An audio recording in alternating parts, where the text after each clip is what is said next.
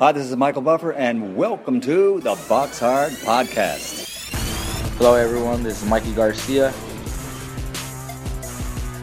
This the monster from the swamps, Regis Rougarou Prograis.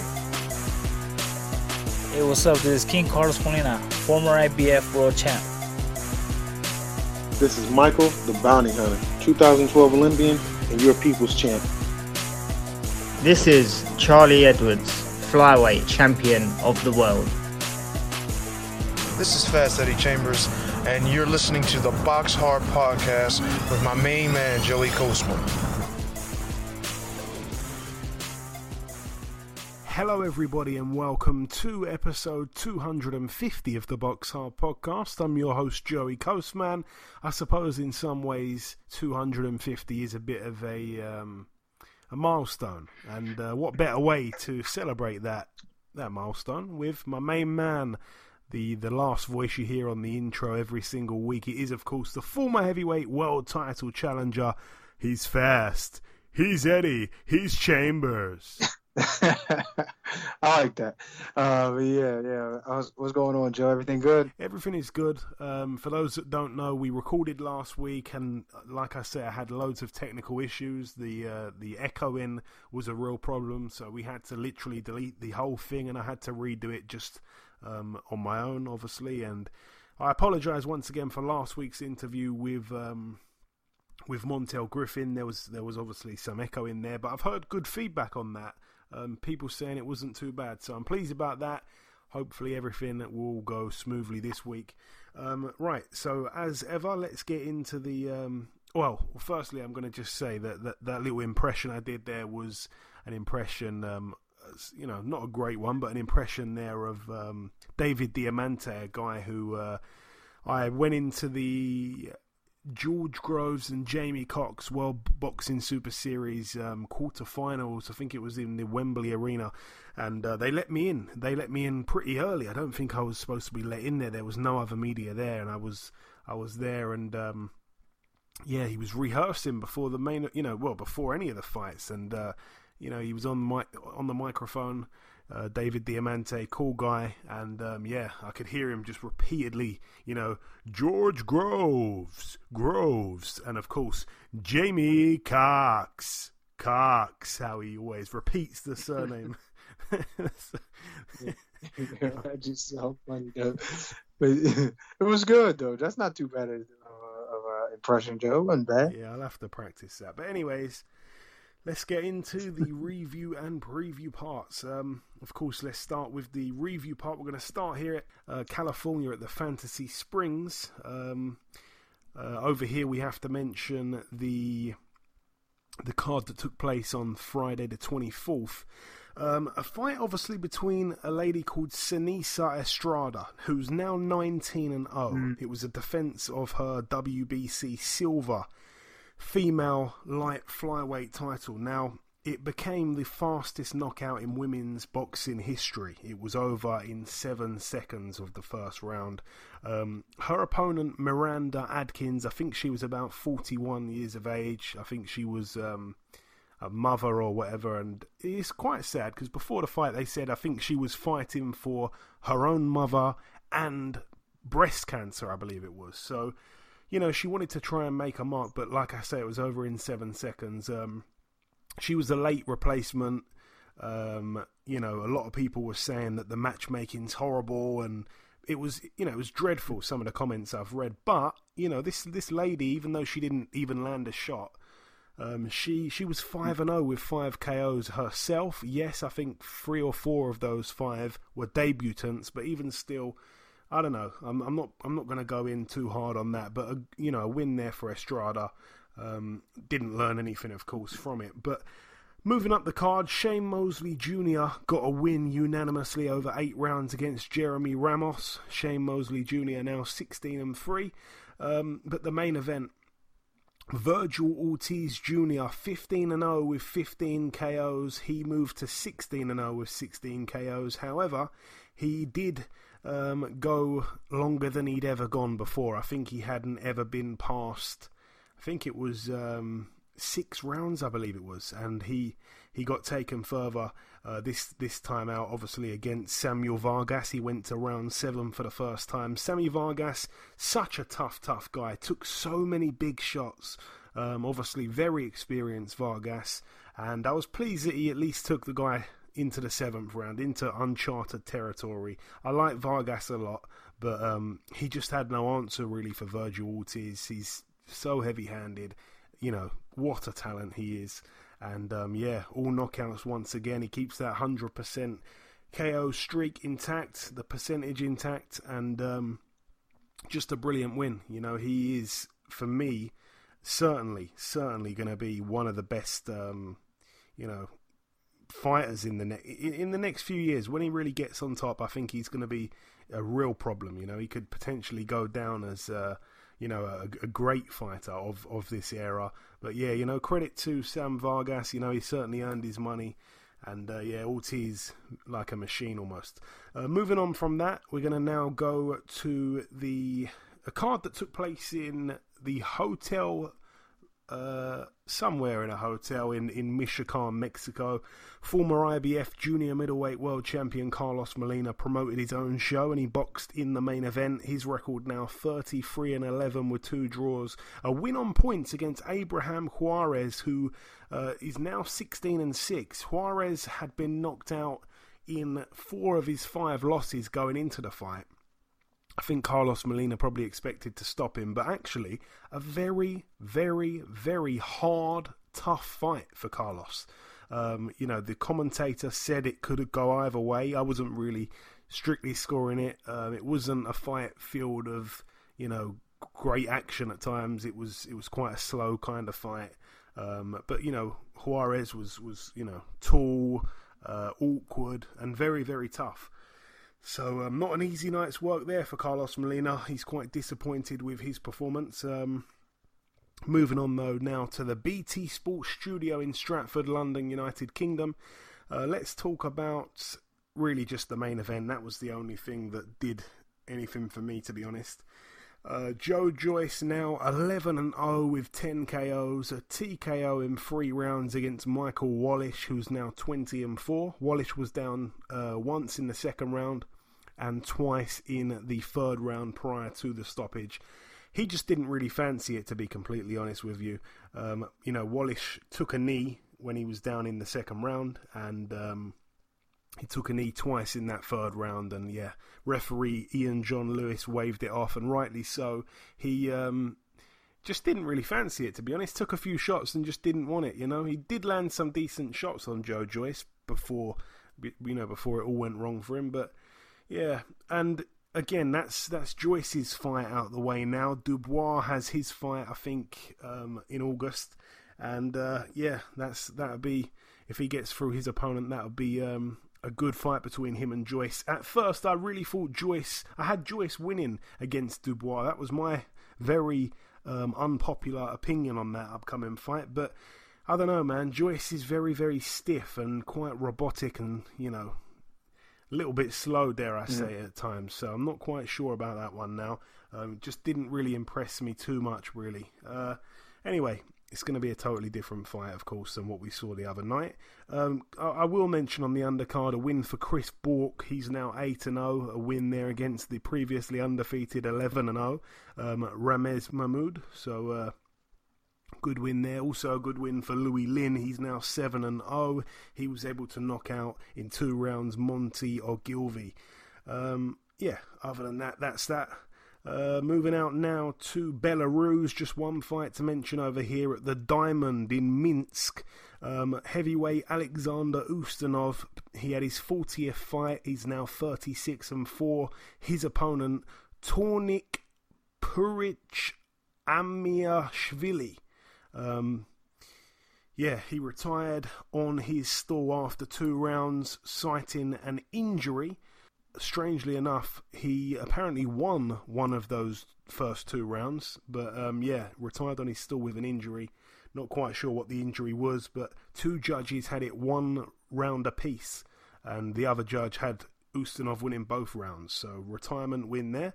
Um, that's it for the uh, the, the, all the all the reviewing. Moving on to the previewing, just going to fly through this. This one takes place tomorrow night at the BT Sports Studio in Stratford, London. Um, over here, we get to see Nick Ball take on Jerome Campbell. Um, Nick Ball 12 and 0, Campbell 6 and 0. Uh, also, we get to see. I'm not quite sure how to pronounce this guy's name. It's, it's, it's quite bad on my on my part there, but a guy I think called Caoimhin Agyarko, 6 and 0. He takes on over 10 rounds. Jez Smith, who's 11 and 1 with a draw. Jez Smith, I think, is the brother of um, Mitchell Smith. Jez Smith, you know, he's been wanting a big opportunity for a long, long time. That's over 10 rounds there. Um, and the main event, Lyndon Arthur, 16 and 0. Uh, this one's for the Commonwealth light heavyweight title against Dec Spelman, who's 16 and 3. That's a brilliant, brilliant fight. Spelman, definitely the, the more experienced. Um, can he drag Arthur into you know into deep water? That'd be interesting. Uh, moving out also to Thailand. This one I think takes place, if I'm not mistaken, about 8:30 a.m. UK time. Um, I think you can watch it on Matchroom's YouTube channel, if I'm not mistaken. Um, it's probably going to be about 3:30 a.m. in in uh, Eastern time on on uh, Saturday morning. So yeah, quite a strange card. Anyway, the the fight takes place in Thailand. Like I say, at the Workpoint Studio. Uh, the fight is between Wisaksil Wangek, who is 47 and 5 with a draw, the guy that stopped Chocolatito Roman Gonzalez twice in back to back fights. He takes on Amnat Ruanrong, who's 20 and 3 over 10 rounds there. Um, and then at the Matchroom Fight Camp, Eddie Hearn's first card since the pandemic came around. Um, the fight's pretty much taking place in Eddie Hearn's back garden. Um, we're gonna talk about uh, the the undercard first. Dalton Smith, um, five and zero. He's in an eight rounder against Nathan Bennett, who's nine and one. That's a great fight. Fabio Wardley, eight and zero, takes on Simon Vallily for the vacant English heavyweight title. That's a brilliant fight over ten rounds. Um, James Tennyson, 26 and 3, takes on Gavin Gwynne, who's 12 and 1. That's over 12 rounds for the vacant British lightweight title. Uh, great fight between Jordan Gill, 24 and 1, um, in a 10 rounder against Reece, the bomber Bellotti, 14 and 3. And the main event, Sam Eggington, friend of the show, 28 and 6. He takes on Ted Cheeseman, 15 and 2 with a draw. That one's for the IBF International Super Welterweight title. Pretty much every fight on that bill is close to a 50 50. So I really like that card from top to bottom. Uh, moving out now to the Mohegan Sun Casino in Connecticut, USA. Over here, we get to see couple good fights on the bill, really. Going to start with the undercard. Friend of the show, I think he's called the Mighty Midget, Tremaine Williams, 19 and 0 in a 10 rounder against um, a guy called Reese Alim, I think his name is, 16 and 0. So somebody's O must go there. All the best to Tremaine Williams, good guy. Uh, also topping the bill for the vacant WBO World Super Bantamweight title. It's been, um, you know, confirmed in, in the last few days going to be for a vacant world title. Stephen Fulton, 18 and 0, takes on Angelo Leo, who's 19 and 0. So both men have a combined record there of 37 and 0. Someone's going to be taking a loss though on Saturday. That's August 1st, of course, on Showtime this Saturday. So brilliant fights there. Um, I just want to quickly whiz through the news if I have any. Um, yeah, Carl Frampton takes on um, a, a, fighter by the name of, and I have to check this because it's not a name I'd heard of previously. Uh, Carl Frampton takes on Varam Vardanyan, who's got a record of 21 and 1 with a draw. Um, yeah, look for his, you know, for his record. No standout names. It seems like a gimme kind of fight. Also on the same card, Michael Conlan takes on what's his name? His name is um, Sofiane Takoucht. He's a French fighter, 35 and 4 with a draw. Uh, we've seen him get stopped by Josh Warrington, I think in one or two rounds, I think last year for Warrington's world title. So got a bit of experience, I guess, and those fights both take place on the 15th of August. Archie Sharp was previously supposed to be topping the bill against Jeff Ofori, and uh, these two big names have come on the bill and pretty much pushed him aside, so I'm not quite sure how, how pleased he'll be. but um, you know he seems to have took it you know in, in his stride, if you like. Um, but yeah, that's really all the news. Just um, just a tiny little bit of news this week. That's it, of course, for the review and preview segment. So uh, we will be speaking to a world champion later on in the show. But before we get into that, it's now time for Eddie's segment, the lockdown knockdown. Um, we're now at a pretty exciting stage, Eddie. Um, obviously, you know, again, I must say, we recorded most of this last week, but the you know the, the recording all went pear shaped and uh, we're pretty much going to be yeah. repeating what what we already spoke about. But where are we again? What are we going to be discussing this week? This this episode, this edition of the Lockdown Knockdown. I think we we're, we're past Rossy, right? Yeah, yeah, yeah. We did we did Derek Rossy. Okay. Did we do we didn't we didn't we didn't talk about the Guinn fight. I think the Guinn fight was was this one. I think we talked about the Guinn, and then we were gonna go and we went into the um, Calvin Brock. Yes. So we'll go we'll go we'll go with those two those two, um, you know, and then we'll go from there. Okay, let's get into it. Okay. Okay. Well, for the Guinn fight, I mean, it, it was just just right after um, I had beat Derek Rossy.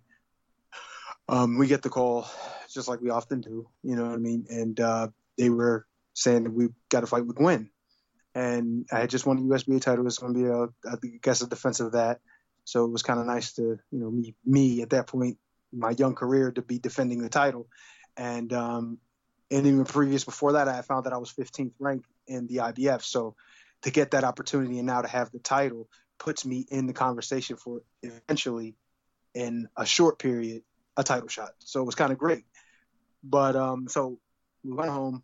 Like I said, we got the call. Okay, but Buddy was going to uh, assist us a bit on camp, and you know he had some guys he set down, some heavyweight sparring, some guys, but when we got there, you know, a lot of the guys weren't. I guess they had left, and you know, it just wasn't what we thought initially. So, what we were planning to do was, okay, well, he had, you know, got in touch with a few people, a few of which I knew or knew of, and um, but the issue was it was some some travel time.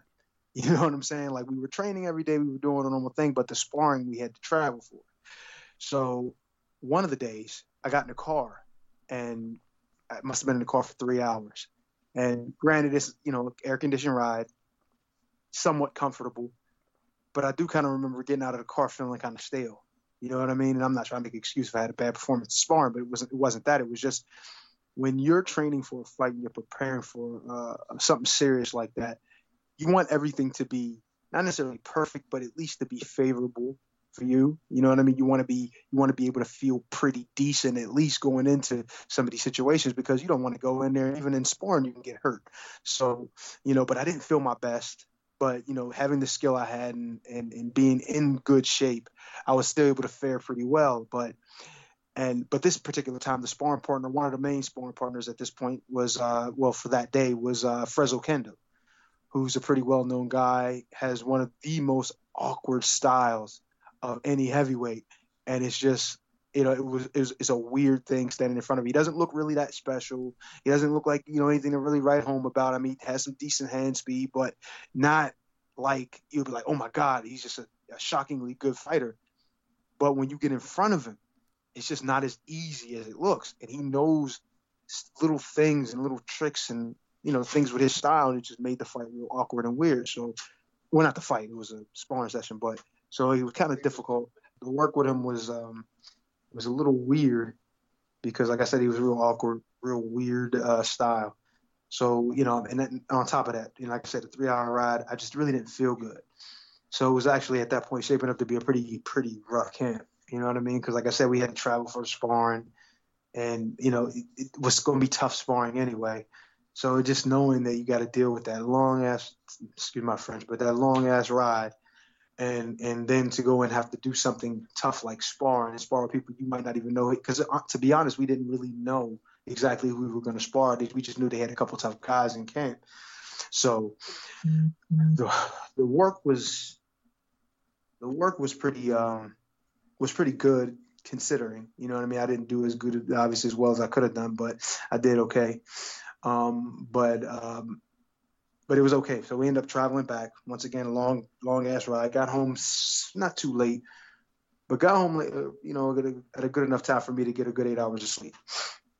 And um, then we had another opportunity for some sparring. I think it was down in Boca Raton and um, with uh, a guy by the name of uh, Andre Perletis. Actually, we weren't actually going to work with him at first. We were supposed to work with Sultan Ibragimov, but for whatever reason, he couldn't make it he wasn't there. And then his cousin, I forget what the guy's name, but his last name was he had the same name, but I cannot remember his first name.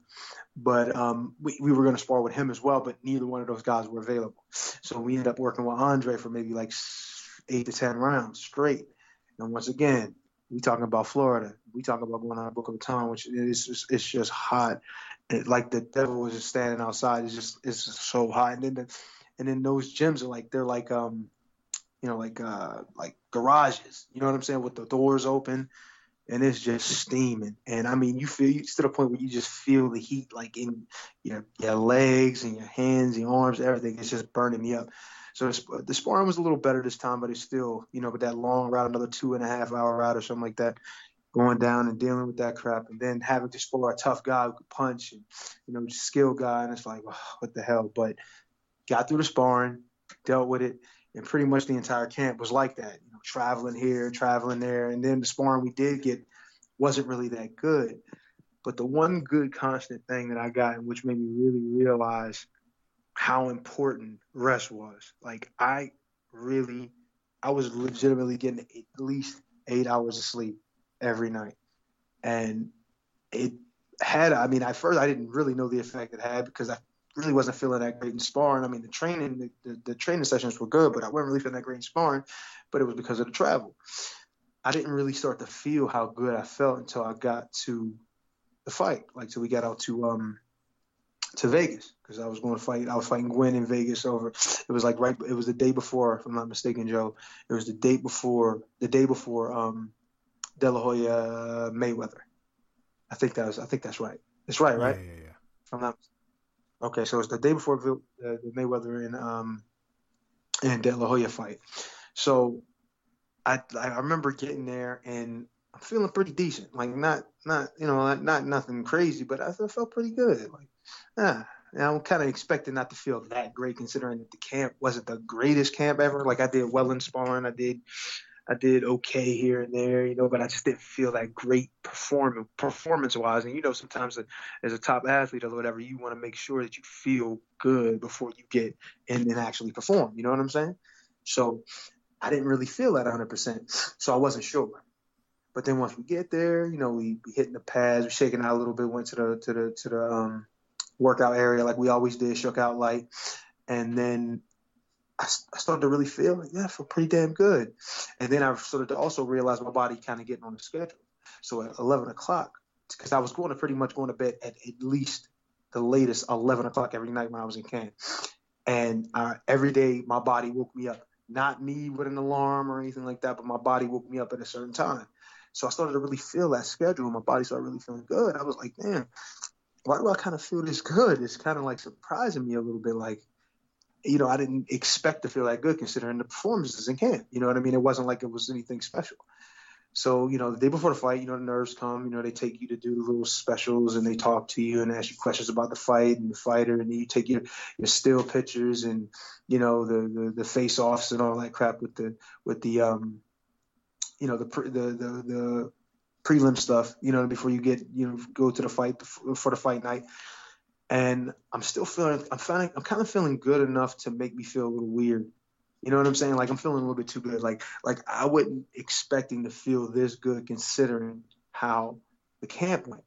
And this is the day of the fight. So then I'm already starting to get nervous anyway. But then I'm starting to get nervous about that. Like, is there something going to happen? Like, you know, you, you it's ridiculous to be nervous about feeling good, but I wasn't used to feeling that good because I mean I've had so many fights in the past where I was fighting on fumes, you know, because we worked so hard. And then I started to think, well, maybe I'm going to get tired because I didn't work hard enough in camp. You know, maybe we didn't do this, maybe we didn't do that. And it's like, damn. So what am I going to do? So I'm starting to worry about that. And then, of course, Steve, like he was doing his makeshift pad work, but we we we went over what we were going to do in the fight and how we had planned to fight and how he throws punches and what he does because we kind of knew him from watching him. And like I said, me and Steve probably trained each other for most of these fights anyway. No disrespect to my dad or Rob, but that was what it was. So we went over generally our game plans together. So we were in, like I said, doing our our light pad work, and coincidentally, funny enough, it actually played out that way in the fight, and everything we expected him to do, he did.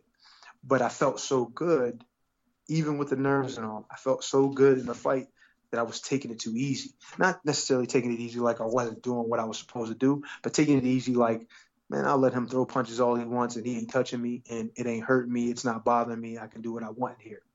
Not realizing that the more he does and the more active he is, the closer the fight stays. Because I mean, don't get me wrong, my punches are looking a lot better, looking a little, you know, faster, sharper, harder, everything.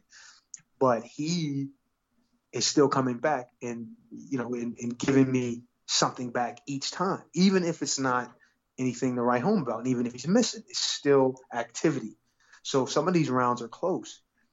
And as I get further into the fight, my dad starts to really, you know, get into my, my get into me a little bit and telling me, hey, you want to start picking it up. This guy, you know, you can't just keep sitting there letting him throw punches at you. You got to take over the fight. And and you know, some of those things he said probably a little more aggressive than I just did. But the reality of it was, I had to pick it up. So as the fight went on, I started to pick it up a little bit, landing more combinations, you know, threes and fours, sometimes maybe five five punch combinations, doing a couple different things, and you know, it was some impressive things I did. Don't get me wrong, but I still allowed him, in, especially in the early part of the fight, to be in the fight. And out of the fight, realistically, I think I won probably eight, seven to maybe eight of the ten rounds. But the reality of it, because I could have shut him out. Shoot, I could have. I, I, I don't know if I could have stopped him. Maybe I wasn't punching him hard enough, or I couldn't hurt him enough. But I definitely, definitely could have did more work in there. But once again, I was feeling so good and sometimes that is not the greatest thing. If you feel so good, sometimes it makes you coast because you feel like you can do, you know, you don't really need to to do all this extra work when it just seems so easy. You know, I mean, you feel like you're in control. You may be, you know, sometimes it's fool's gold because you think you're winning because it's so easy and nothing's bothering you. But the uh, the mm-hmm. people on the outside are watching, right, and they're judging it punch for punch.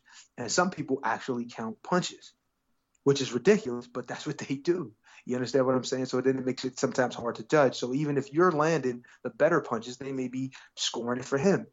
So regardless of how good you feel, any anytime you fight, win, win at all costs. And what I mean by win at all costs, I mean if you can put your foot on the gas, if you can turn up the up the heat, if you can throw uh, more punches or harder shots or whatever it is you can do, if you can be clean defensively and not let them touch you. Do whatever it takes, no matter what. Because if you keep sitting in there and letting the guy exchange with you, even just to make you feel macho, can come out on the short end of the stick. Maybe he's more popular. Maybe they want him to win. You know what I'm saying? So you gotta you gotta stay on the gas. You gotta win at all costs and don't play no games. And that's the problem that I had with a few of my fights, and this being the first one well, I mean, obviously, there's probably been some other issues I've had earlier in my career, but this one, these ones are the ones that stood out because these fights were closer than they needed to be. Yeah, and that win, obviously, over Dominick Guinn, you know, w- was a brilliant win at the time. Another kind of step up the ladder. Um, you know, Guinn, obviously, even to this day, a very, very tough guy. Nowadays, got 13 losses, but never been stopped in any of those. Like I say, um, Adalaide Byrd did did have you pitching a shutout that night, and uh, Dave Dave Dave Moretti and CJ Ross 97-93. Um, right. So yeah, where do we go from there, Eddie? Is there a training camp, or are we straight into the the boxing banker fight against Calvin Brock? Yeah. We we going to do talk about the boxing banker, and and uh, we have a little history even before that fight. And real respectable guy. You know, I, it's funny. We were actually supposed to fight. Was he really a banker? I think we were both eight. I think so. In fact, in, it, you know, this is a, a, little fast forward, but you know, and uh, right before we were fighting, maybe that morning or something like that, I think we saw him in the lobby with the uh, with the paper, looking at the stocks and all that crap. you know what I mean? Taking a look and and, and checking up on his, his his investments and all that. I'm telling you, that's the, he, he, I think he was a legitimate banker. I think so. Man. You know what I mean? Obviously, he got out the sport right after we fought, so I don't think he needed it that much. you know what I mean? So, but um, but yeah, you know, we actually had history before that. We had not only we were we were not only had we sparred before, which was a little later, but we actually were trying to schedule a fight between us two earlier in our careers. But I think we both had eight fights at the time. We were both eight zero, oh. and he, we were looking, and I think my guys, my management team at the time was looking to sell me out. Some not sell me out like sell me, but they were like looking to get somebody who would pay them a good deal of money to buy the contract. And if I was, per, you know, if I was good enough, if they could sell me and get some money for me or whatever, because they just didn't think they could do anything with me, the guys that I was with early on. But the fight fell through. They ended up declining it. We were thinking about doing it, and they did it first because it just didn't look like a good matchup. Actually, now that I look back on it, it looked like a better matchup for me than it did for him. So they were smart to decline it. Then you fast forward uh, a few years after that, we actually end up having an opportunity to spar because he was training with a guy in Ambridge, PA by the name of Tommy Yankello, who was a, was a really good trainer from the area. And he was training him. And I think, I don't know, I think we were, we were obviously in Philly at the time. I mean, we were living in Philly at the time, but we were visiting back home. And I think they called us and asked, "Hey, will Eddie be able to come up and work with Calvin for this uh, for this fight we had? I forget what he was fighting. I'm not sure.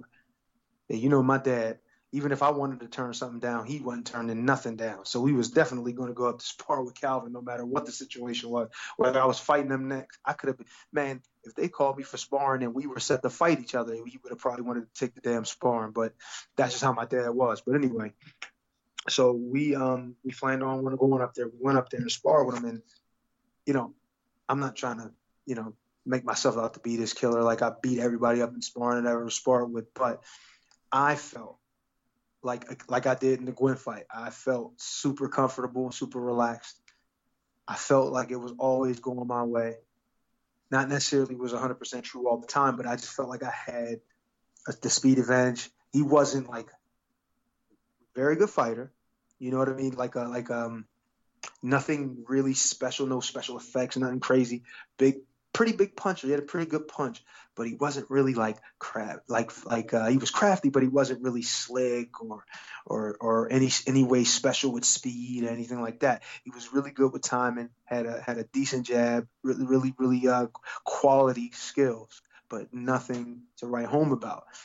So when I get in there with him and I'm you know, dazzling him or whatever with speed and combinations and moving around him and stuff like that, it just you know a guy like him he's just not used to that kind of thing especially heavyweights in general just weren't used to that kind of thing. So sparring was always so weird for him you know uncomfortable for him you know what i'm saying? And that's really all you want to your opponent to be is a little uncomfortable. So we had worked a lot of rounds and i figured we worked maybe you know we were doing eight to ten rounds a day and we sparred probably four times in that week and a half four or five times and I, I really felt comfortable most of those days. My dad was on my ass every day wanting more from me. But Calvin, Calvin actually at one point was talking about that, like, "Yo, man, calm down. Why are you trying to get the kid to turn it up so much?" I feel like he was, uh, he did, he did pretty damn good today. You know what I mean? Because my dad was trying to get me to push so much more, and he's like, "Damn, man, he already get, you know, he's already on my ass. How much more you want him to do?" And he want me to kind of chill down, and you know, and, and, and kind of settle a little bit, but the reality of it was, you know, if you know my dad, you know, he wasn't trying to he wasn't trying to take no seconds. So that was just how it was. But um anyway, fast forward and I think um if I'm if I'm oh we did have a camp. Obviously, we had a camp for the uh, Calvin Brock fight, but it was a weird time because we had, you know, we were training in Shuler's gym. Um, actually, I wanted to mention too, uh, you know, Nazim Richardson just just passed not too long ago, and God rest his soul, great trainer, one of the greatest, you know, one of the one of the best of our time. So it's kind of messed up, and kind of talking about Shuler's where we all trained at one point, kind of made me remember him again. But um, but anyway, yeah, the, just um, I just I thought you were going to probably say something about that towards the end, but now that you've brought you've brought it up Yeah. now, um, just let our listeners know what's going on, Eddie. You're currently um, yeah, tell me. You're there. You're there with a few people. Who's there? What's going on? Obviously, you know, surrounding um, brother Nazim's passing. Yeah, well, yeah. I mean, there's. I mean, I, I didn't actually get a chance to make it to the actual ceremony and everything at the at the time because I I was at a prior engagement. I couldn't get there, but the guys I'm with now was you know they were all there, and of course a lot of the fighters that he touched that he worked with, um, I'm certain were there. Um, me, uh, well, my brother, uh, Johnny, another good friend of mine, and Bashir, my trainer, one of the one another one of the greatest trainers out there right now, is uh, was all there, and they kind of let me know, you know, uh, what's going down, and they wanted me to come, obviously, but I couldn't make it. But yeah, it's just a sad thing when you see a guy like that, legend in the sport. And funny enough, he's the one who caught Antonio Margarito first with those loaded gloves and he always wanted to. He's always one of the smartest trainers that I've ever been around. We listened to him talk, and he believe me, he hold court for a while, but but you always wanted to listen because he always had so much good knowledge to give. You know what I'm saying? And it was just it's just sad to see something like that. When I mean I don't know what the whole situation was and what the you know what he was going through at the time, but from the past and not to be able to see him and I haven't seen him in a good while, it's kind of it's kind of messed up. I'm guessing um, Bernard must have showed his face, no? Oh yeah, oh yeah, oh yeah, no doubt about Who it. Who else was I down I- there I- I earlier there. earlier today, Eddie? Who else was down there? Do you know? Um, I'm not sure. I gotta talk to the guys, and they're all here. I wish I could tell you, Yeah. but I don't want to get them get them running. You know, getting and running them out because they'd be all crazy. But uh, I'm certain all of, all of his guys were here. There's no doubt about it in my mind that you know I, I wouldn't be surprised if Shane and Bernard and all of those guys were up here. Man, you know, to be honest. But um, Steve Cunningham. yeah, like I said, yeah. Steve Cunningham for sure. Yeah, I mean, I'm pretty sure Steve was there too because he he was he's only uh, about a couple like four hours, so four to five hours away in Pittsburgh. So it wouldn't have been a tough drive. Plus, my my brother came down coming from the same place, so there's no there's no uh, there shouldn't be no issue for him to get here. Yeah.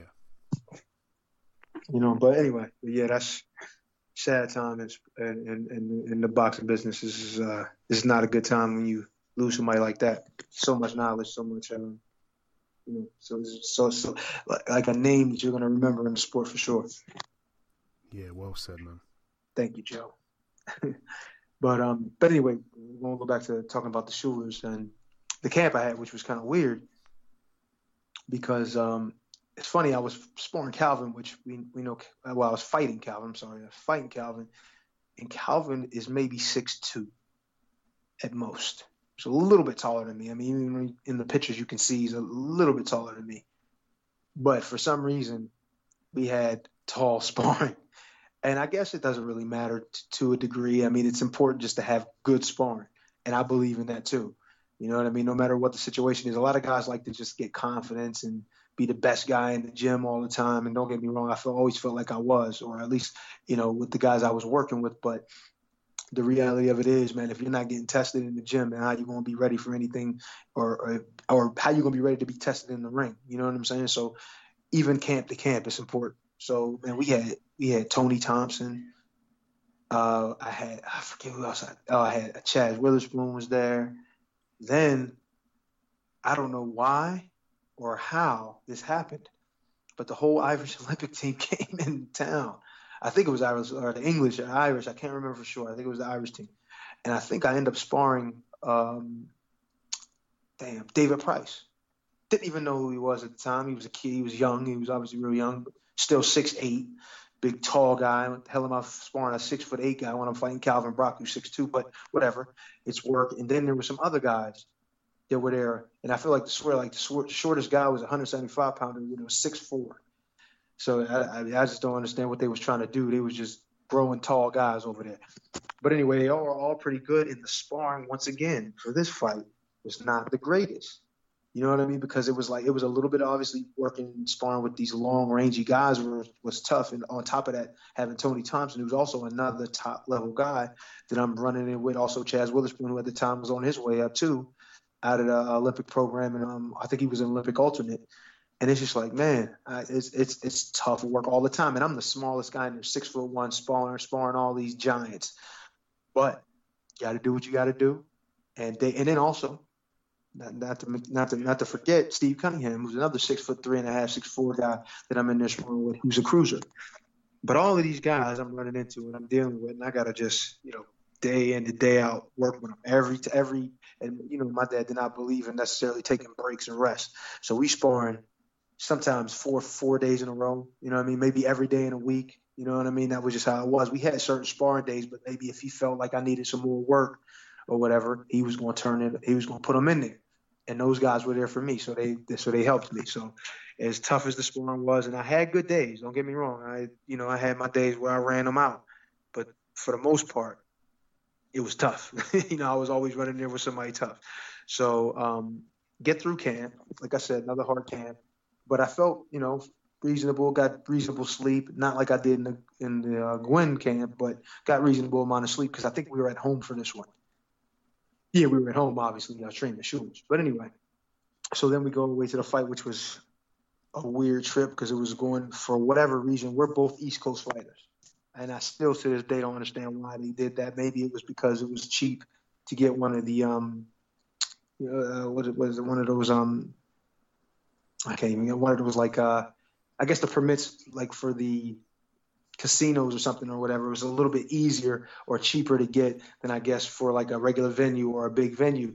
And for a small fight card like like we had, which wasn't really a big one, it was just you know me and Calvin was the main event, and it was on a ShoBox card. They really couldn't get any funding, so I guess they was like, well, what's the point in putting in a spot that's going to be expensive when we're not going to get the gate or the buys? You know what I mean? So I guess they just said, you know, we're going to take this thing over to the west, to the north northwest don't still don't quite understand. I feel like we could have done it somewhere more local, but whatever. You know, uh, Goossen is a is a West Coast guy, and I guess they agreed to that. So we end up going way out there, and um, it was funny when we got out there too. I found out who his trainer was, and his trainer was none other than Pernell Sweet Pea Whitaker, and he's a big trash talker too. because I was out there, and you know when you you know, when you're in getting ready for a fight or whatever, and you're at the venue or at the area where the fight's going to be, you know, you want to find a place that you can get some last minute shakeouts and some last minute workouts. And so we did that, right? But coincidentally, it's kind of weird because we only had really one place to train up in that area. It was in Seattle Tacoma area, and it was just like a like a, a PAL gym that they had up there, which was it was really nice, big they had it was a nice just a nice and general thing. It was a it was it was they had computers for kid help kids with school and everything in there. It was all it was real nice. They had basketball which you know i love. They had um they had the boxing section. They had a lot of stuff in there man. It was it was really nice. But we both had to use it. So i guess for shits and giggles or whatever they they we well we went over there to train. And i guess they knew that we were going to be there so I guess just to mess with me or whatever, they wanted to uh, come over and watch the watch me shake out right before he got his workout in. So I'm over there and I noticed that they're there. So I'm starting to try to I'm giving them my best moves, you know, I mean my sharpest combinations, the fastest punches, you know, the feints, the you know, the speed, all of that stuff, right? All of the all of the movement that he's gonna be looking at and hopefully and freaking um Sweet Pea over there killing me, talking about that's all he got. Oh man, this might be an easy night, Calvin. And he, just, you see that? He really, really think that's scaring or worrying, making somebody. You know, he just he's going in and in and in, and I know he's just saying that to get a rise out of me. So I hear him, and I start turning it up even more, doing more stuff. You know, more more uh, feints, more more more uh, quick combinations and spins and all this crap. And I'm saying to myself, yeah, you talking all that shit. Wait till you see your boy in front of me on on, on Friday, or I think it was Friday, Friday or Saturday. And you know, they kept going until we left. But I know, cause he, you know, he knows boxing, and I know Calvin knew boxing, and they knew what they were in for for that night. That night, they just thought that their plan was going to be enough to kind of nullify what I brought to the table. But the reality of it is, the more he talked, the more I knew I had him. You know what I'm saying? Fast forward to the fight uh, the fight night. Once again, the nerves come, all these worries and all of this, and um, but I get, you know, I remember the ring. I remember the ring walk, and they don't really show ring walks on on ShoBox because you know not really, I guess, that important. I mean, you know, they just want to have the fighters in the ring. But I remember the music that came out too. It just felt perfect. That whole thing felt perfect. I even had like I, I was nervous, but I but I was but I was into it. You know what I mean? I just I I loved being a part of this whole thing, and then you know finding out that this is the opportunity. Maybe I get a title shot soon after, you know, or I'm, I'm going to be in the championship of this tournament next, and all of these things. Then not to mention the amount of money I thought I, I heard I was getting was the biggest payday to date. I was like, wow, man, this is I'm really stepping into the big time. So I felt really good about it, and um, get into the fight once again. I start feeling a little too good and you know start playing to the crowd, making faces, you know, making him miss and hitting him with little quick shots and stuff like that that I know he wasn't really capable of dealing with. And you know, as the fight go in, you get a little more relaxed, you get a little more uh, comfortable, and it just becomes like, ah, I'm a, I'm gonna beat this dude walking away easy. It ain't gonna be nothing. But then, as the fight goes on, and my dad's not gonna play, you know, not gonna not gonna bullshit me at all. He's gonna tell me exactly what's happening, and he's feeling like I'm I'm kind of messing around and I'm not doing enough. All that playing to the crowd, all that crap you doing, that ain't doing nothing but making them making them not want not want to give you the damn round. Go out there and punch and win the round probably said it obviously a lot harsh, more harsh than that, and probably cursed me out in the corner, but something like that. So the idea was I needed to pick it up, and as the fight wore on, um, I did, but I, I, still I still remember throwing a lot of single shots. I could have definitely picked up the pace and do more combinations. There was a lot of single pot shots and counters, which were good, but it just it just didn't overwhelm him enough to like just give me a clear cut victory, even though I felt like I deserved one. You know what I'm saying? And especially when these guys, when these guys don't really like your style, because even up to that point, I don't, I really just don't think they were in love with my style. The idea was they just wanted the two freshest faces to fight in the championship, which will be the next fight after I finish telling this. But the idea was they just wanted that, and they didn't really like my style. They didn't really like to watch, you know, like like I said, they didn't really like my style. So and then the playing to the crowd and the things like that kind of sometimes gives the judges a sour taste in the mouth. And then once again, like I said, I didn't, I didn't, I dominated them. Like I felt like I dominated them and all, but I, I felt like I did it, and I felt like I didn't do it in the way I really should have. You know what I mean? I should have put more punches together. I should have looked to try to get him out of there because I felt like there were opportunities for that in that fight too. You know what I mean? I felt like he was he was wheeling a couple times and and, and really ready to and really ready to go and felt like he was a little tired. But once again, I let the thing go to a to a judge's scorecard, and coincidentally, they had it split, which is the first time I've ever had to even hear that. Now I've heard majority before, but this is the first time that I've heard a split.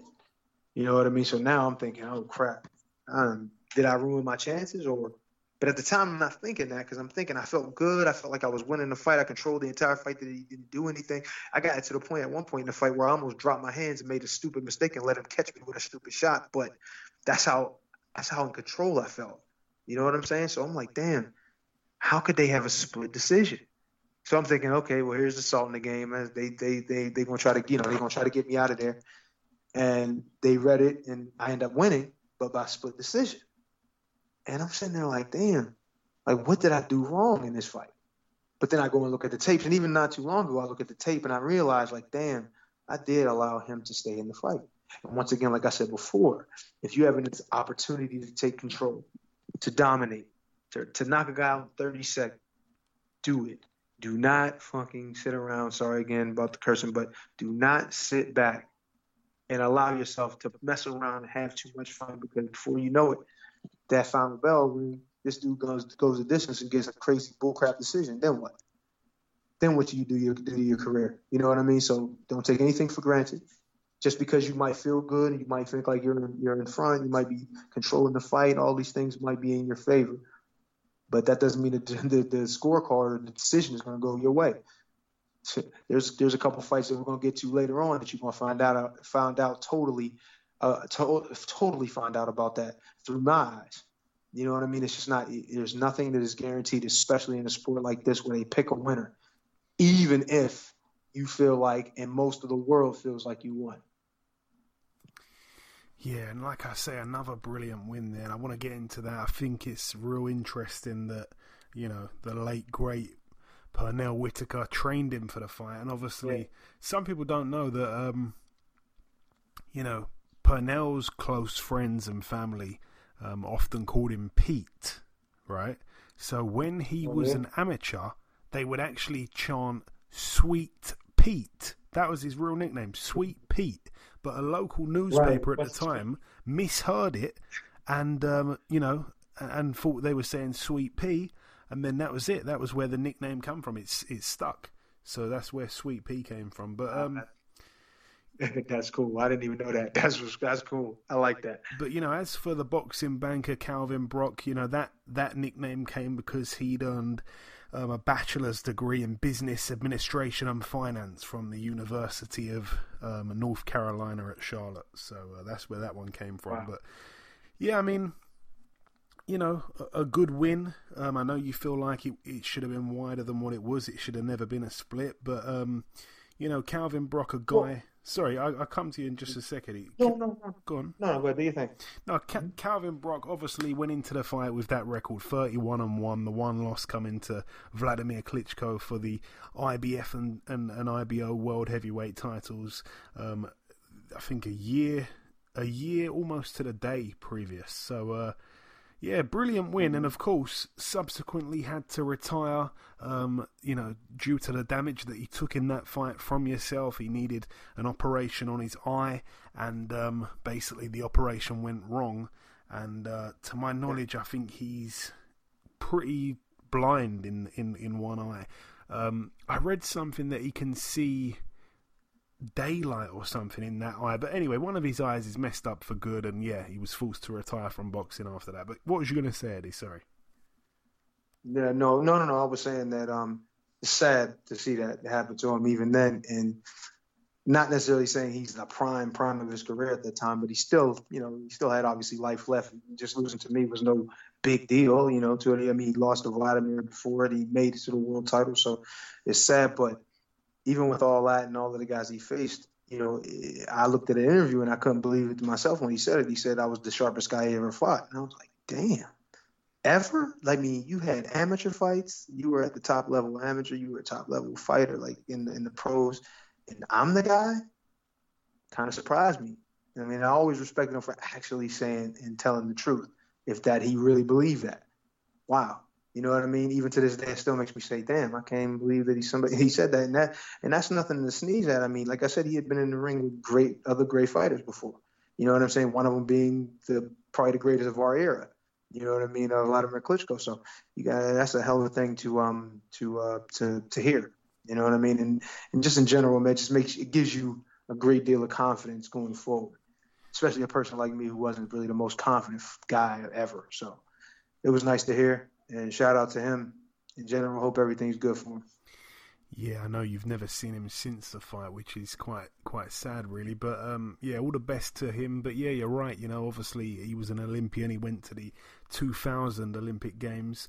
Um, just to get confirmation on that, yeah, it was a um, it was a you know eye surgery that had gone wrong. I I read here that you the, the, the, shots that you landed and stuff like that. He uh, he had a detached retina in his right eye. Detached retina. Yeah. Yeah, and Yep. then yeah, Yep. a surgical mistake left him legally blind in that right eye. But anyways, um, Jesus. yeah, all the best to him, man. But um, so that brings us up to where we at. We're at um, November 2007. Obviously, your next fight would take place in um, wow, only only t- only about what's that? About ten weeks later, you're back against Povetkin. Yeah. But um, are we Yeah. going to get into that this week, or are we going to come to that next time? Yeah, we're gonna come back to that next time because that's a big That's pretty big. and it's a lesson. It's a huge and it's a huge lesson, huge lesson in that fight. And just in general, man, and it's like I've always been one of those guys that really, really, really believed in training properly and being 100% ready. But and we always did. And you know, my dad wasn't wasn't for the bull crap. But this is why we really need to talk about this at, at somewhat at length. And this is um, an important milestone in my career. And actually, it was a it was a pretty good lesson to help me get over the hump the next time out. Yeah, man. So I'm excited to get into that. That's a big, big fight there. Um, obviously, that So- that Calvin Brock win would be the uh, the end of the win streak. The it wouldn't go further than that. Um, but yeah, uh, just to let people know again, there was this format. You didn't really mention this, but there was this kind of four man tournament, Eddie. Obviously, between Yes, um, yes, you and Brock. Brock obviously had had Yep. a world title fight in the past, and um, Yep. uh, Chris Byrd and um, Alexander Povetkin. Povetkin at the time, obviously undefeated. Um, Chris Byrd at that point, had he been he'd been world champion at that point, of course, hadn't he? Oh yeah, Yeah, yeah. He. He he was. It was like they were looking at him as The old You know, coming to the thing. end. Yeah, yeah, yeah, kind of thing, coming toward the end. But he still was kind of. And they were talking about, uh, do you feel like you got shafted by getting Calvin Brock over getting Chris Bird because they felt like Calvin Brock had more left than Chris Byrd at the time. And I'm like, look, in my mind, I'm saying I might have made it off easier because I have history with Calvin, so I kind of know him a little bit. So at least I know what to prepare for. With Chris Byrd being a southpaw and slick as he was, even older, even maybe not being a step as fast, you know, being as quick, you know, or, or being as sharp, that still might have been a tougher fight. I don't know. It all depends. It never happened, you know. Yeah. But no, like I say, obviously you beat Brock, uh, Povetkin beats Chris Byrd, and then that sets up that Povetkin fight, which we'll get into uh, next time. I'm sure there's going to be a lot to speak about there. So that wraps up this this episode of the or this edition of the lockdown knockdown. Like I say, we did the news, we did the review and the preview part uh, just before we uh, we we bring in our sole interview this week, our, our sole guest of this week this week's podcast. Um, Eddie, if you just want to sign out with any closing words before we let you go, my friend, then I bring in the, this sole guest. No, man, just thanks for having me on again, Joe. You know, this is this is a great opportunity for me to tell this crazy story that I have, and maybe it's the start of something good. And uh, hopefully, it's only I still have another chapter left, but we'll see. You know, but it's uh, this is uh, it was just a great it's great talking to to everybody. Hopefully, um, like I said, we can uh, do this again, hopefully maybe next week, and then get into the more meaty part of this whole thing, this whole crazy life and career that I've had so far. Yeah, looking forward to it, my friend. And like I say once more, um, I just want to say, you know, rest in peace, of course, to brother, brother Nazim. And um, please, Eddie, just just um, say hello to everyone on my behalf, everyone that you're with. Um, you know, great people, of course. Yeah. Not a problem, man. I got you. Okay, well that brings all the talking to an end. It's now time to welcome our sole guest on this week's podcast, the former IBF Bantamweight World Champion, Mr. Paul Butler. Ladies and gentlemen, please welcome the former IBF Bantamweight World Champion. It is, of course, Mr. Paul Butler. Paul, welcome to the show, my man. Thanks for having me, mate. Absolutely my pleasure, Paul. Thank you for giving me some time. So, Paul, I want to start with uh, just revisiting a couple of your previous fights. I'd like to start with, um, you know, y- your world title shot back in 2014, June 7th in Newcastle. You pretty much moved up in weight to fight Stuart Hall. Uh, you know, you were clearly a super flyweight back then. Stuart Hall was a big bantamweight at that. So to move up and beat him was a massive statement. I remember it like it was yesterday. What do you recall of that that huge night for yourself, though? Yeah, it was a brilliant night. Um, I'd obviously um, heard about Stuart Hall getting the, the fight against Malinga, uh, and then I remember getting invited down to to to actually watch the fight. And I remember walking into the arena, and I walked in with Francis Warren, and and he said, uh, "If Stuart Hall wins this fight, would would would you be keen in taking him on?" I just looked at him and I said, "Of course I would, yeah." And I'd, I'd previously sparred with with Stuart. We, we'd done loads of rounds together. I think I sparred him for one of his Jamie McDonnell fights. Um, I sparred him for the Ashley Sexton fight. Uh, so we were very, very familiar with each other. Uh, so I was more than confident in taking the fight, and I, I just I said to him straight away, I said, "Of course I would, yeah." Um, I watched the fight, and I remember after two or three rounds, um, Francis, I was sat next to Francis, and he said, "What, what do you think?" I said, "I'd box the ears off the pair of them, whoever wins." And then I thought I'd lost the fight then because he ended up boxing Martin Ward. Yeah. Uh, and I got invited to that one as well. Uh, and I'd obviously heard that them two had sparred quite a lot before, and I'd heard that Martin was getting the better of the spars previous to the fight. Um, so I was a bit worried going down what because I, I knew Martin from an amateur and I knew, I knew how talented he was. Uh, but then obviously it, it got stopped with an, with an head clash within four rounds, and, and we were next in line then, so I was made up. But uh, yeah, like touching on, on the question, it was unbelievable night of what I remember of it.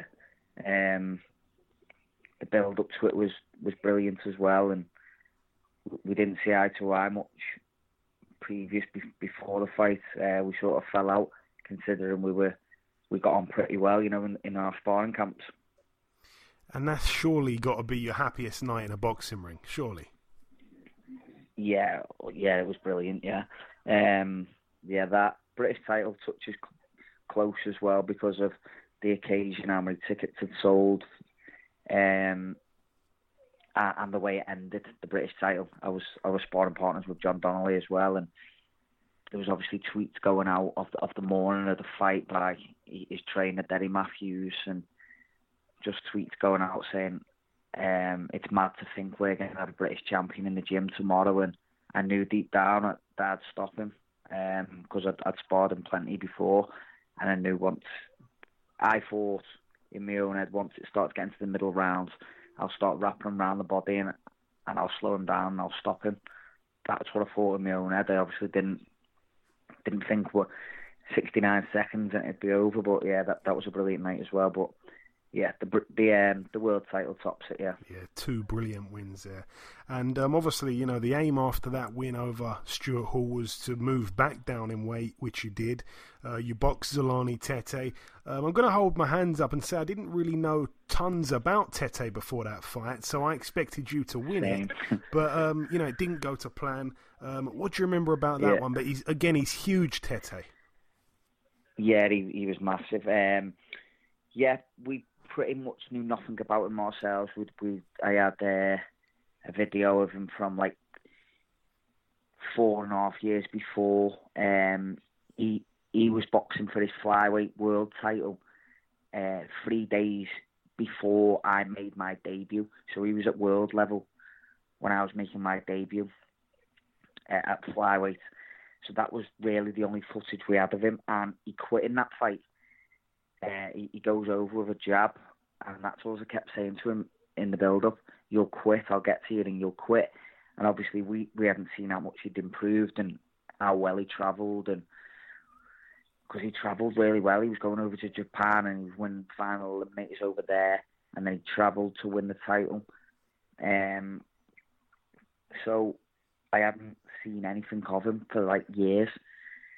Uh, and then I remember getting in in in the first round, and the very first shot he threw, I thought, God, he's good. He hits hard as well. He threw a jab to the body, and it landed.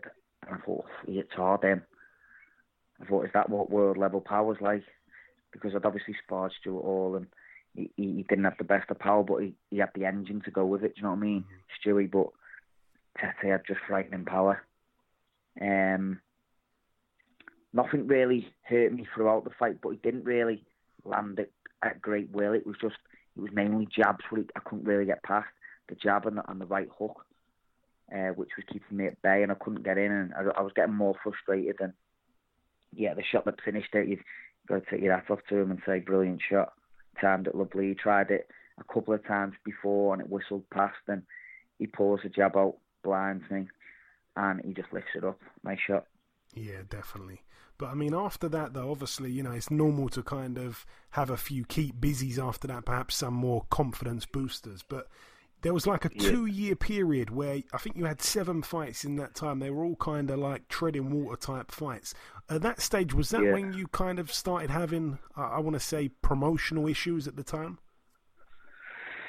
Yeah, like I've always said, like, like the the American, I think the Americans do it right. Like they'll lose and they'll get back into another another big fight. Do you know what I mean? The Brits seem to like lose and we just go and box next to nobody. Do you know what I mean? And and I- and I, I weren't a fan of that. I was like, just get me a fight, or like the the fight what I had after Tete, get me something like that, and then and then move me into an eliminator or something. Do you know what I mean? Like I've won a world title, I've boxed for a world title, I've been beat by Zolani Tete, arguably the best super flyweight out there at the time. Um, get me an eliminator of some sort, but it didn't happen like that yet. And then, and then the, I, I was struggling to to even get fights. Do you know what I mean? Like I was constantly on the phone. Can I fight? I was I was never ever injured under Frank. Um, I'd never pull out of a fight. Uh, wherever it was offered, I'd go. I'd fight. Uh, and then he got BT, and I thought, yes, finally. Do you know what I mean? Like instead of saying to all my mates, "Oh, you have to you have to pay for Box Nation for the month," and they were like, "Oh, Box Nation, oh, I'll just go to the pub and watch it." But then the pubs would have to pay for it. Um, so when he got BT, I thought, brilliant. This is the platform that I need. Uh, and then I remember, I think Dubois was making his Dubois was making his debut that day. Uh, it was Liam Williams versus Liam Smith in a in an eliminator for the WBO title, and Terry Flanagan versus Petrov was it? I think.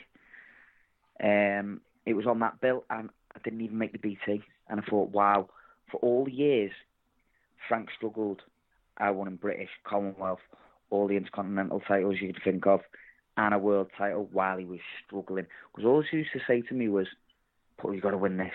You, you know, and I remember before the British title, Frankie Gavin won it the week before against Junior Witter. Um, and then I won it the week later. Um, I think we were the only two British title uh, champions that, that Frank had.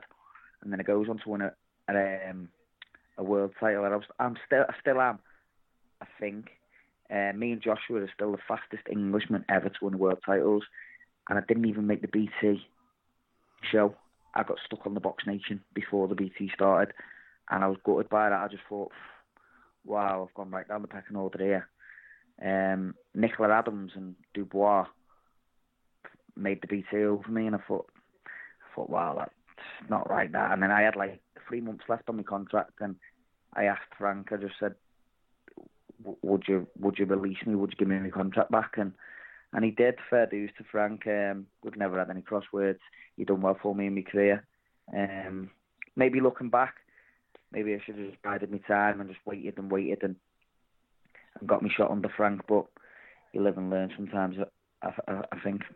No, well said, and, and, yeah, you're right in what you're saying. Really, I agree with you. You know, it was it was one loss to, to a guy yeah. like Tete, who is just, you know, in my in my head, I call him Mister Hot and Cold because whatever, whichever yeah. one he turns up, you know, you you just never know. But you know, after yeah. this this period that, that we mentioned, you know, you, you got the rematch against Stuart Hall after that, another good win, of course. Then you made easy work of Jefferson yeah. Vargas before you end up on the Haye Bellew 2 undercard. So, of, of course, you're on TV this time against Emmanuel Rodriguez. And, you know, you tried your best that night. Rodriguez was was was really good that night. You know, you showed your toughness, and yeah. that performance really by Rodriguez turned me into a huge believer of his. To this day, he's one of the best in the, in the division. Uh, you probably don't look yeah, back, at, you know, at the fight with the happiest of memories, but just tell us about that one, Paul. No, uh, not at all. To be honest, um, we'd heard about it around about Christmas. We'd accepted it around about Christmas time, and then it all just went flat. We had nothing, and I thought, right, I this fight isn't happening, and Eddie weren't coming up with us with any offers, nothing. And then all of a sudden, um, I, I, I weren't I weren't training properly. I was, I was in the gym taking over, um, but obviously eating what I wanted, doing what I wanted, um, out with the lads, etc. And then I got it sprung on me. You got it's either this this fight on the Bellew card against David Haye. Uh, in the return, uh, or nothing because we the financial situation, we, we couldn't put on any other show around that. I wouldn't, it wouldn't fit. Do you know what I mean? For for mine and Rodriguez's purse, financially it wouldn't work. So it was I had four weeks or nothing, or Rodriguez had boxed the next one in line.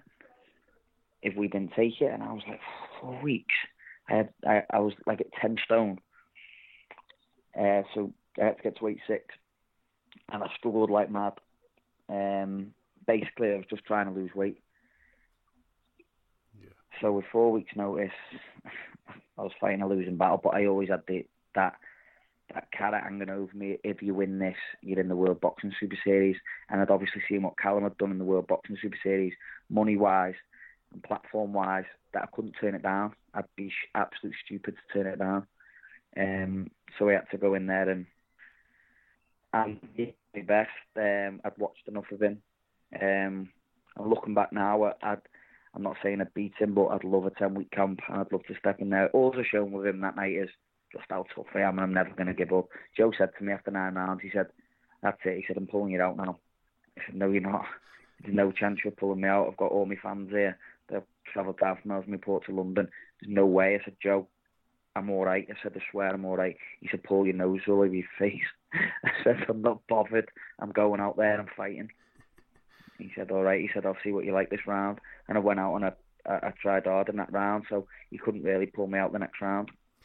Yeah, like I say, you showed so much toughness that night as well, and you know he was just mm. he was he was really good. Um, again, yeah. six months later, you know, you beat Yon Boyo. That was a good win, of course. Since then, you've picked up another four wins, all against guys who, you know, are kind of a level below yourself. Um, what what is the plan, yeah. Paul, going forward? I know a couple of those fights, by the way, have been on Joe's own show, so you've kind of done each other a favour yeah. there. It's not really, you know, where you belong, so to speak. But yeah, what's the plan going going ahead? Um, well, I am number I was number three with the IBF, uh, and Greer got beat during this lockdown on one of the the um, top rank shows. Yeah. Yeah, yeah, he got beat. So I don't know whether I, I haven't looked at the rankings to be honest with you. I don't know whether I pushed into two or the kid that beat him's pushed into two. I haven't got a clue. Um, but I should imagine. Well, I've just signed a contract for um to box for a title. I'm not going to say which title or, or where or anything like that because it's still going to get made and I don't want to spoil it. Um, so I just signed to box for a title, which would have pushed me to pretty much number one or number two with, with the IBF anyway, even if Greer would have won, do you know what I mean? Um, so hopefully once crowds are back on and and what and whatnot, then that fight will still go well. It will go ahead. We've we've had the email to say it, it is still going ahead just when everything's back up and running. So that's the plan going forward, and I'm dying to get out there. It's it's frustrating for well, as for every boxer, I should imagine it's actually not getting out and and active. Do you know what I mean? Yeah, for sure. And um, you know, you mentioned there obviously you, you got to be tight-lipped about it and all that until the announcement's official. But um, you know, you mentioned about boxing for a title. Would it be wise to have a fight in the meantime, just to you know, to not be too rusty going in, or or not at all? You're going to just go straight in. No, I, I'm not one of them. You know, like I haven't sparred since before the lockdown. If I if I was to go in and spar tomorrow, I, I'm one of them that's just not rusty. Do you know what I mean? Like it doesn't matter how long I'm out the ring, I won't be rusty. Just give, give me a good training camp, um, some good sparring, and I'm ready to go, mate. I don't believe in none of all that. Or I was ring rusty there. You could tell, and nah, get in. If, if your training camp's good enough, your sparring's good enough, there should be no ring rust there. Okay. And this, because I know again, a couple of your fights, obviously you haven't had to make weight. There hasn't been a title on the line. Which weight we, which weight we at going forward here? Bantamweight. I'm sticking a bantamweight. Yeah. Okay, nice one. And I want to ask yeah. you, Paul, as well. Obviously, during this lockdown, you know, you're one of the lucky ones that doesn't get rusty. You say, what have you been up to? Yeah, I've just been taking over. Um, obviously, we've been back in Joe's.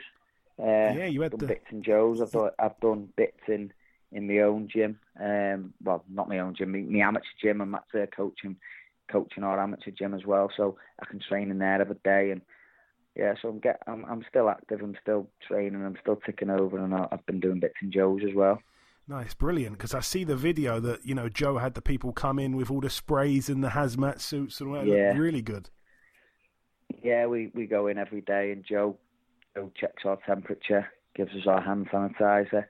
Uh, we have, we going in twos, so yeah, it's all it's all very strict and, and done properly. There's there's no uh, no corners cut and yeah, it's it's like like Joe's Joe's mum's getting on and Joe's looking after her, so it, Joe wouldn't cut no corners, you know, to to please anyone because he's he's obviously caring for his mum and and there's obviously a lot of older people around us all, so we've all got mum. Well, most of us have all got mums, dads, you know what I mean, nans, granddads that are all quite vulnerable to it, so yeah, Joe wouldn't cut any corners. Oh, excellent, my friend, excellent. One of my questions was going to be, um, you know, if you had any idea when you're next out. Uh, obviously, I, I, didn't know that you were you were you know going to be getting a title shot next. So, are you are you yeah. of any clue at the minute when we're likely to hear anything? No, but I, I did hear the other day. I don't know where I heard it. Apparently, the tr- the trialing crowds soon, aren't they? So I think it's October. The trialing crowds. So end of July, or I heard something anyway that they're going to be trialing crowds soon. So hopefully very soon. Um, let's just hope this second spike, what they keep saying, is, is coming along. I'm I'm not a great believer in all this in this COVID. To be honest with you, I think I think they're having us off, but yeah. Um, let's hope that the government don't come out with a, a second spike. Hopefully not. And uh, I want to drop this Mm. big, big juicy question here as well, uh, as well here, Yeah. Paul.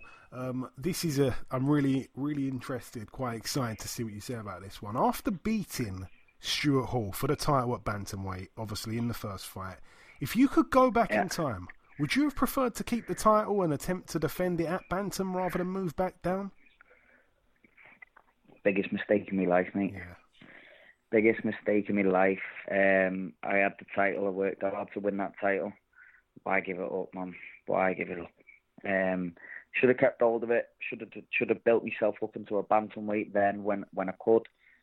Um, and tried to move forward. I know Caballero would have been a tough operator. He, he, he, he was very good. He was a big bantamweight himself, but um, so was so was Stuart Hall. Uh, he was a big big bantamweight. Caballero was bigger puncher, um, better boxing ability wise. But yeah, just I'd have, I'd have loved that chance. You know what I mean? Um, but I was advised at the time, and I, I thought it'd be a good idea. And obviously, with us not knowing anything about Tete, that's why we went back down to try and create history. I think I'd have been the third man in 102 years or something to to do it. But yeah, biggest regret, biggest regret of, of all is not uh, defending. I've never heard the announcer say, and in the blue corner, um, IBF bantamweight champion of the world, Paul Butler. Do you know what I mean? I I, I never heard them them words. Um, I never went out as a champion. Uh, I just give it up. And funnily enough, I was actually I didn't know I'd give it up. I was I was at a festival in Croatia, and I got a phone call off someone doing an interview, and they say, Paul, what, um, now you've given up your your bantamweight title. What's the plans now? And I was like, I've give it up. Oh, I didn't know. I didn't even know that, that Frank and that had give it up on me. I knew eventually I was giving up, but I didn't know that they'd actually give up the title at that time. I hadn't had the phone call or nothing to say, well, we're, we're going to relinquish the title today and we're going to move forward with this Tete fight. Wow, that's incredible. So that's how it came about. I was on holiday, yeah. No, but I mean, look, it's you're in the history books anyway for what you did at bantamweight to Yeah. move up in weight to a weight where it wasn't your best weight at the time at all. You know, you moved up, No, you beat a much bigger guy, and um, you know you're in you're in the history books for that. And like I say, throughout your career thus Yeah. far, you haven't really taken tons and tons of punishment. Your days aren't over just yet. You can still do big things, Paul. I believe that. I'm not just saying No, because you're on the phone. hundred percent. And um, No, I feel I feel fresher than ever. To be honest with you, I feel like constantly in the gym. I'm like ask anyone from our gym. I'm everything I do. It's like I've got to be first. Everything if we're doing a run, I've got to be first. I've got to set all the times of everything I do. I've got to, I've got to be the best of it. Do you know what I mean? And I still feel fresh, fresh as they come in the gym. I still feel, I still feel like the the best still to come. I think under Joe, I feel like I don't waste nothing. It's uh, all very very structured and everything's done right. As in beforehand, it was all such a rush. Do you know what I mean? yeah, Um, it was just get to where I've got to be, and maybe I got to the world title sooner than I should have. Maybe I wasn't ready at that that actual time. Um, maybe 20 fights, something like that. But the the chance was there. You, you can you can't. It's like if it's a world title, you never turn down a world title shot. yeah. And uh, we took it with both hands and we won it. Yeah, for sure. But no, um, you know, like I say, this this lockdown as well, this this pandemic is, uh, is is in my opinion is good for the for the mental side of things, which you need in boxing as well. You know, that's just my opinion. So Hundred percent. yeah, I mean, Yeah, no, I I'm excited to see you come back when it will be um, announced, Paul. And yeah, just you mentioned Randy Caballero. We had him on a few weeks ago. I tracked him down. He's now uh, the proud owner of a barber shop, believe it or not. So he's uh, Is he? yeah, Yeah. he's got a barber shop which is doing pretty well, and he's talking about possibly making a comeback. So we shall see about that. All right, and Paul, just before we, we let you go, my friend, if you've got any closing words just to the listeners, anything you want to say, anything at all, uh, you can thank sponsors, you can send a shout out to anyone, completely um, say whatever you want just before we let you go. No, just yeah, just thanks to my sponsors that have always stuck by me, Exago and, and Ringside, and everyone that's always played a part in my career so far. And there's, there's much more to come. Excellent. Listen, Paul, I just want to say it's been a real pleasure speaking with you. Thank you so much for your time this week. I wish you all the best for the future. We'll be looking out for the, for the announcement. And uh, yeah, thanks, thanks for coming on. Speak soon. Cheers, mate. Thanks, mate. Okay, and this wraps up episode 250 of the Box Hard podcast. I've been your host, Joey Coastman. The former heavyweight world title challenger, Mr. Eddie Chambers, has been with me for the duration of the show, so thank you to him once again with his Lockdown Knockdown segment. Um, a massive thank you, of course, to our sole guest on this week's podcast, the former IBF Bantamweight world champion, Paul Butler. The biggest thanks of all, though, goes out to you, the listeners. Um, one piece of news is that Stephen Fulton has tested positive positive for coronavirus, so his fight that I mentioned earlier on in the podcast is off. Instead, his opponent Angelo Leo will now be boxing uh, the guy that was supposed to be in the chief support fight, Tremaine Williams. Again, it's going to be for the vacant world title. Tremaine Williams was supposed to be, obviously, like I say, the chief support. He was supposed to be boxing a guy called um, Reese Aleem. Uh, Reese Aleem will now be boxing a late replacement in the shape of Marcus Bates, who's 11 and 1, and his sole loss came to Reese Aleem back in April of 2018. So that's a rematch. Um, I feel a little bit sorry for Leo. You know, quite unlucky for um, for um, for Angelo Leo because on fight week he finds out there's a late replacement and it's going to be a southpaw. So I'm sure he wasn't ready for that. We shall see. I wish Tremaine Williams all the best. He's a friend of the show. Uh, just a reminder again that one takes place on Saturday evening um, at the Mohegan Sun Casino in Connecticut. But that's about everything from myself. Thanks once again for listening. Enjoy your weekends, people, and we shall see you all again next week.